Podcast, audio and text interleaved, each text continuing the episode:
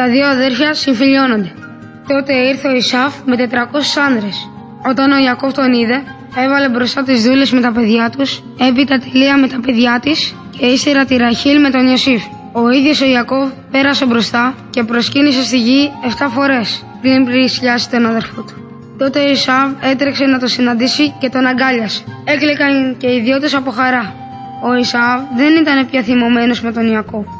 Μετά από τόσα χρόνια, ο Ιακώβ ήταν πάλι στο σπίτι του με την οικογένειά του.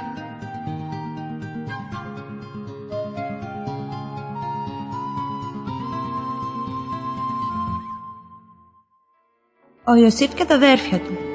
Η Ραχήλ και ο Ιακώβ απόκτησαν και ένα δεύτερο γιο. Τον ονόμασαν Βενιαμίν. Η Ραχήλ πέθανε μόλις γεννήθηκε το παιδί. Ο Ιακώβ λυπήθηκε πολύ για το θάνατο της Ραχήλ. Είχε όμως τους δύο γιους της, τον Ιωσήφ και τον Βενιαμίν, και τους αγαπούσε πολύ και τους δύο. Του θύμιζαν τη Ραχήλ. Ο Ιακώβ είχε αποκτήσει συνολικά 12 γιους. Περισσότερο όμως από όλους αγαπούσε τον Ιωσήφ. Όταν ο Ιωσήφ ήταν 17 χρονών, ο Ιακώβ του χάρισε έναν ωραίο, πολύχρωμο χιτώνα. Οι αδερφοί του, όταν είδαν ότι ο πατέρας τους τον αγαπούσε περισσότερο από αυτούς, άρχισαν να το ζηλεύουν. Δεν μπορούσαν πια να του φέρονται φιλικά. Κάποτε, ο Ιωσήφ είδε ένα όνειρο και το διηγήθηκε στους αδερφούς του. Δέναμε, λέει, δεμάτια από άχυρα μέσα στους αγρούς. Ξάφνου. Το δικό μου δεμάτι σηκώθηκε και στάθηκε όρθιο τα δικά σας δεμάτια το περικύκλωσαν και το προσκύνησαν. Τότε τα αδέρφια του του είπαν: Σιγά μη βασιλέψεις κιόλας σε εμάς και μας γίνεις και άρχοντας. Και τον μισούσαν από τότε ακόμα περισσότερο. Ο Ιωσήφ είδε κι άλλο ένα όνειρο και το διηγήθηκε στους αδερφούς του. Είδα κι άλλο ένα όνειρο. Ο ήλιος λέει και το φεγγάρι και έντεκα αστέρια με προσκυνούσαν. Το όνειρο αυτό, εκτός από τους αδερφούς του, το διηγήθηκε και στον πατέρα του. Ο Ιακώβ τον μάλωσε και του είπε: Τι σημαίνει αυτό το όνειρο που είδες, Μήπως τάχαν θα έρθουμε εγώ και η μητέρα σου και τα αδέρφια σου να πέσουμε στη γη και να σε προσκυνήσουμε; Τα αδέρφια του λοιπόν τον φθόνησαν, ενώ ο πατέρας του συγκρατούσε στη μνήμη του αυτά τα όνειρα.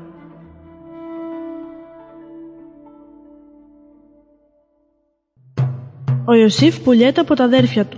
Μια μέρα ο Ιωσήφ ήταν μόνος στο σπίτι με τον πατέρα του και τον αδερφό του τον Βενιαμίν τα άλλα αδέρφια είχαν πάει να βοσκήσουν τα πρόβατα του πατέρα τους. Ο Ιακώβ είπε στον Ιωσήφ «Πήγαινε στα αδέρφια σου, δες αν είναι καλά αυτοί και τα πρόβατα και φέρε μου τα νέα». Έτσι ο Ιωσήφ ξεκίνησε. Μόλις εκείνοι τον είδαν από μακριά είπαν «Να έρχεται αυτός που βλέπει τα όνειρα». Εμπρός λοιπόν να το σκοτώσουμε και να το ρίξουμε σε ένα ξεροπήγαδο. Μετά θα πούμε ότι το κατασπάραξε ένα άγριο θηρίο και να δούμε τότε τι θα απογίνουν τα όνειρά του. Ο Ρουβίν όμως, ο μεγαλύτερος αδερφός, ήθελε να γλιτώσει τον Ιωσήφ και είπε: Α μην τους στερήσουμε τη ζωή. Μη χύσετε αίμα. Ρίξτε τον σε αυτό το ξεροπήγαδο εδώ στην έρημο, αλλά χέρι μην βάλετε πάνω του. Ο Ρουβίν είχε σκοπό να τον ελευθερώσει ο ίδιος. Όταν ο Ιωσήφ έφτασε κοντά στα αδέρφια του, του έβγαλαν το πολύχρωμο χιτόνα που φορούσε, τον πήραν και τον έριξαν σε ένα άδειο πηγάδι. Ύστερα κάθισαν να φάνε. Καθώς κοίταζαν τριγύρω, είδαν ένα καραβάνι με εμπόρους. Τα αδέρφια του Ιωσήφ αποφάσισαν να τον πουλήσουν για σκλάβο. Έτσι και έκαναν. Τον πούλησαν και πήραν 20 ασημένια νομίσματα. Ο Ρουβίν έλειπε την ώρα που πέρασε το καραβάνι. Όταν γύρισε και πήγε στο πηγάδι για να το ελευθερώσει τον Ιωσήφ, αυτός δεν ήταν πια εκεί. Ο Ρουβίν τρόμαξε πολύ και δεν ήξερε τι να κάνει. Πήγε στα αδέρφια του και τους είπε «Το παιδί δεν είναι εκεί, τι θα πω στον πατέρα; Τα άλλα αδέρφια κατάστρωσαν ένα σχέδιο. Πήραν το χιτόνα του Ιωσήφ, έσφαξαν ένα κατσίκι και έβαψαν το χιτόνα με το αίμα του. Έτσι ματωμένο ο χιτόνα έδειχνε σαν κάποιο άγριο θηρίο να είχε κατασπαράξει τον Ιωσήφ. Όταν ήρθαν στο σπίτι, έδειξαν στον πατέρα τους το ματωμένο χιτόνα. Ο Ιακώβ αναγνώρισε αμέσως ότι ο χιτόνα ήταν του Ιωσήφ και ξεφώνησε. Ο χιτόνα του παιδιού μου. Κάποιο άγριο θηρίο το έφαγε. Πάει, κατασπαράχτηκε ο Ιωσήφ. Ο Ιακώβ έκλαιγε συνέχεια και η θλίψη του ήταν αβάσταχτη. Έλεγε «Ποτέ δεν θα ξαναγίνω ευτυχισμένος τώρα που πέθανε ο Ιωσήφ. Το μόνο που θέλω τώρα είναι να πεθάνω κι εγώ» και κανένας δεν μπορούσε να το παρηγορήσει.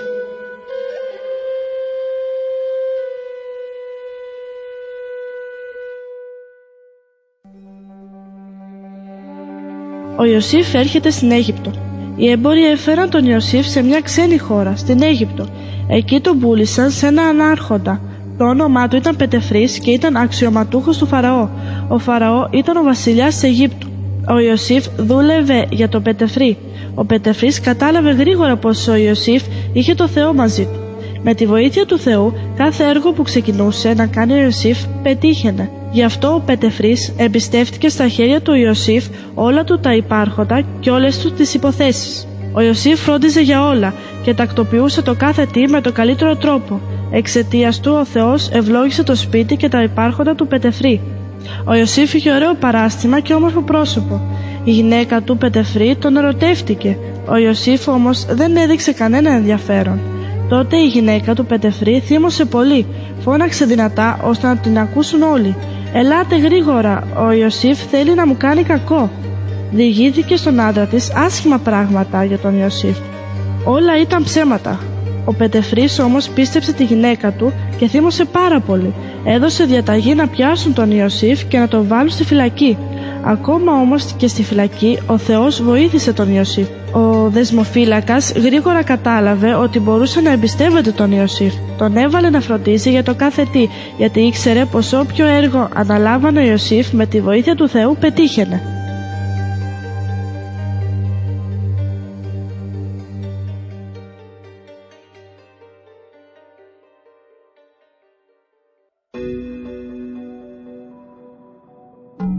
Ο Ιωσήφ εξηγεί τα όνειρα. Στη φυλακή ήταν ακόμα δύο αξιωματούχοι του Φαράω. Ο αρχιτοποιός που έφτιαχνε το ψωμί του Φαράω και ο Ινοχός που διάλεγε το κρασί για τον Φαράω. Ο Φαράω είχε οργιστεί εναντίον αυτών των δύο και τους είχε βάλει στη φυλακή. Ένα πρωί ο Ιωσήφ κατάλαβε πως ο αρτοπιός και ο Ινοχός ήταν ταραχμένοι. Τους ρώτησε λοιπόν «Γιατί σήμερα τα πρόσωπά σας είναι σκυθροπά» Εκείνοι το αποκρίθηκαν Είδαμε και δύο μας περίεργα όνειρα και δεν υπάρχει κανείς να τα εξηγήσει. Ο Ιωσήφ τους είπε «Ο Θεός μόνο γνωρίζει τι σημαίνουν τα όνειρα. Διηγηθείτε τα όμως σε μένα». Ο Ινοχός και ο Ορτοπιός διηγήθηκαν στον Ιωσήφ τα όνειρά τους. Ο πρώτος είχε δει ένα κλίμα με τρεις κλιματόβεργες που έβγαλαν όρημα σαφίλια. Έσυψε τα σαφίλια στο ποτήρι του Φαραώ και του τα πρόσφερε.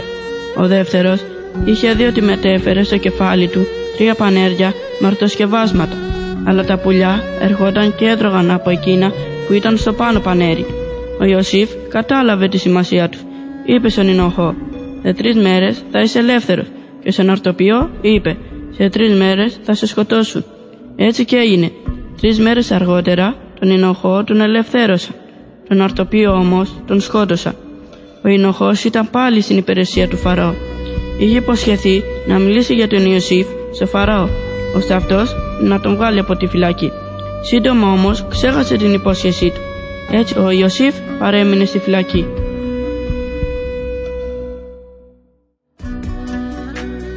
Ο Ιωσήφ και ο Φαραώ Μετά από δύο χρόνια ο Φαραώ είδε ένα παράξενο όνειρο. Στεκόταν, λέει κοντά στο ποταμό Νείλο και είδε να ανεβαίνουν από το ποτάμι 7 αγελάδες εύρωστες και παχές και έβγωσταν στο χορτάρι. Ύστερα από αυτές ανέβηκαν από τον ήλο άλλες 7 αγελάδες, άσχημες και αδύνατες. Οι 7 άσχημες και αδύνατες αγελάδες έφαγαν τις άλλες 7, τις όμορφες και παχές. Ο Φαραώ δεν ήξερε τι σήμαινε το όνειρο.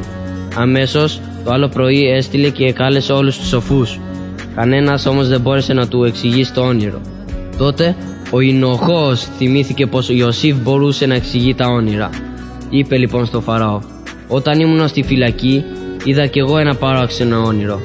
Εκεί ήταν μαζί και ένας ξένος άνδρας, ο Ιωσήφ. Αυτός μπορούσε να εξηγεί τα όνειρα και έτσι όπως μας τα εξήγησε έτσι και έγινε. Αμέσως ο Φαραώ έστειλε και κάλεσε τον Ιωσήφ. Τον έβγαλαν από τη φυλακή. Άλλαξε ρούχα και παρουσιάστηκε στο Φαραώ. Ο Φαραώ του είπε «Είδα ένα όνειρο, αλλά κανείς δεν μπόρεσε να μου το εξηγήσει.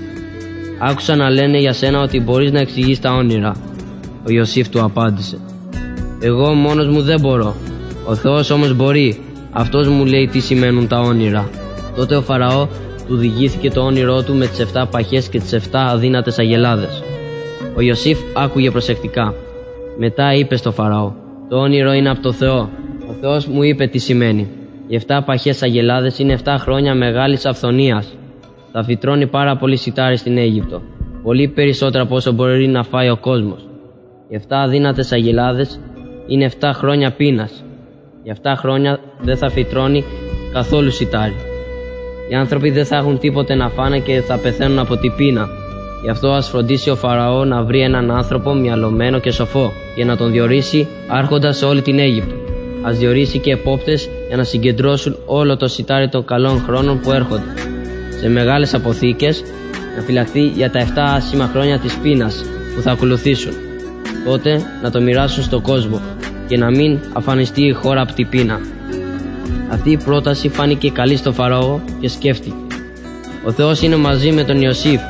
Δεν θα βρούμε κάποιον καλύτερο, είπε στο Ιωσήφ. Δεν υπάρχει κανένας άλλος τόσο συνετός, σοφός όπως εσύ. Ο Θεός σου δείχνει αυτό που πρέπει να κάνεις. Εσύ θα αναλάβεις αυτή τη δουλειά. Θα είσαι ο αναπληρωτής μου. Όλος ο λαός της Αιγύπτου θα υπακούει στις διαταγές σου. Ο Φαραώ έβγαλε από το χέρι του το δαχτυλίδι και το πέρασε στο χέρι του Ιωσήφ. Τον έντυσε με μια λαμπερή φορεσιά και του έβαλε χρυσή αλυσίδα στο λαιμό του. Του έδωσε και να έχει δικό του άρμα. Με αυτό ταξίδευε σε όλη την χώρα. Ήρθαν τα 7 χρόνια της αυθονίας. Η παραγωγή του σιταριού ήταν πάρα πολύ μεγάλη. Ο Ιωσήφ έδωσε διαταγή να χτίσουν μεγάλες αποθήκες και να αποθηκευτεί το περισεβούμενο σιτάρι. Ο Ιωσήφ είχε τώρα εξουσίας πάνω σε όλη την Αίγυπτο. Ο Φαραώ του έδωσε μια γυναίκα, μια κοπέλα από την Αίγυπτο, που το όνομά της ήταν Ασινέθ. Ο Ιωσήφ απόκτησε από την Ασινέθ δύο γιους. Τον πρώτο τον ονόμασε Μανασί και τον δεύτερο Εφρέμ. Ένα χρόνο μετά τη γέννηση του Εφρέμ άρχισαν τα 7 δύσκολα χρόνια. Η συγκομιδή ήταν φτωχή. Σε όλες τις χώρες οι άνθρωποι πεινούσαν. Μόνο στην Αίγυπτο υπήρχαν τρόφιμα. Οι αποθήκες που έφτιαξε ο Ιωσήφ ήταν γεμάτες. Από παντού έφταναν άνθρωποι στην Αίγυπτο για να αγοράσουν σιτάρια από τον Ιωσήφ.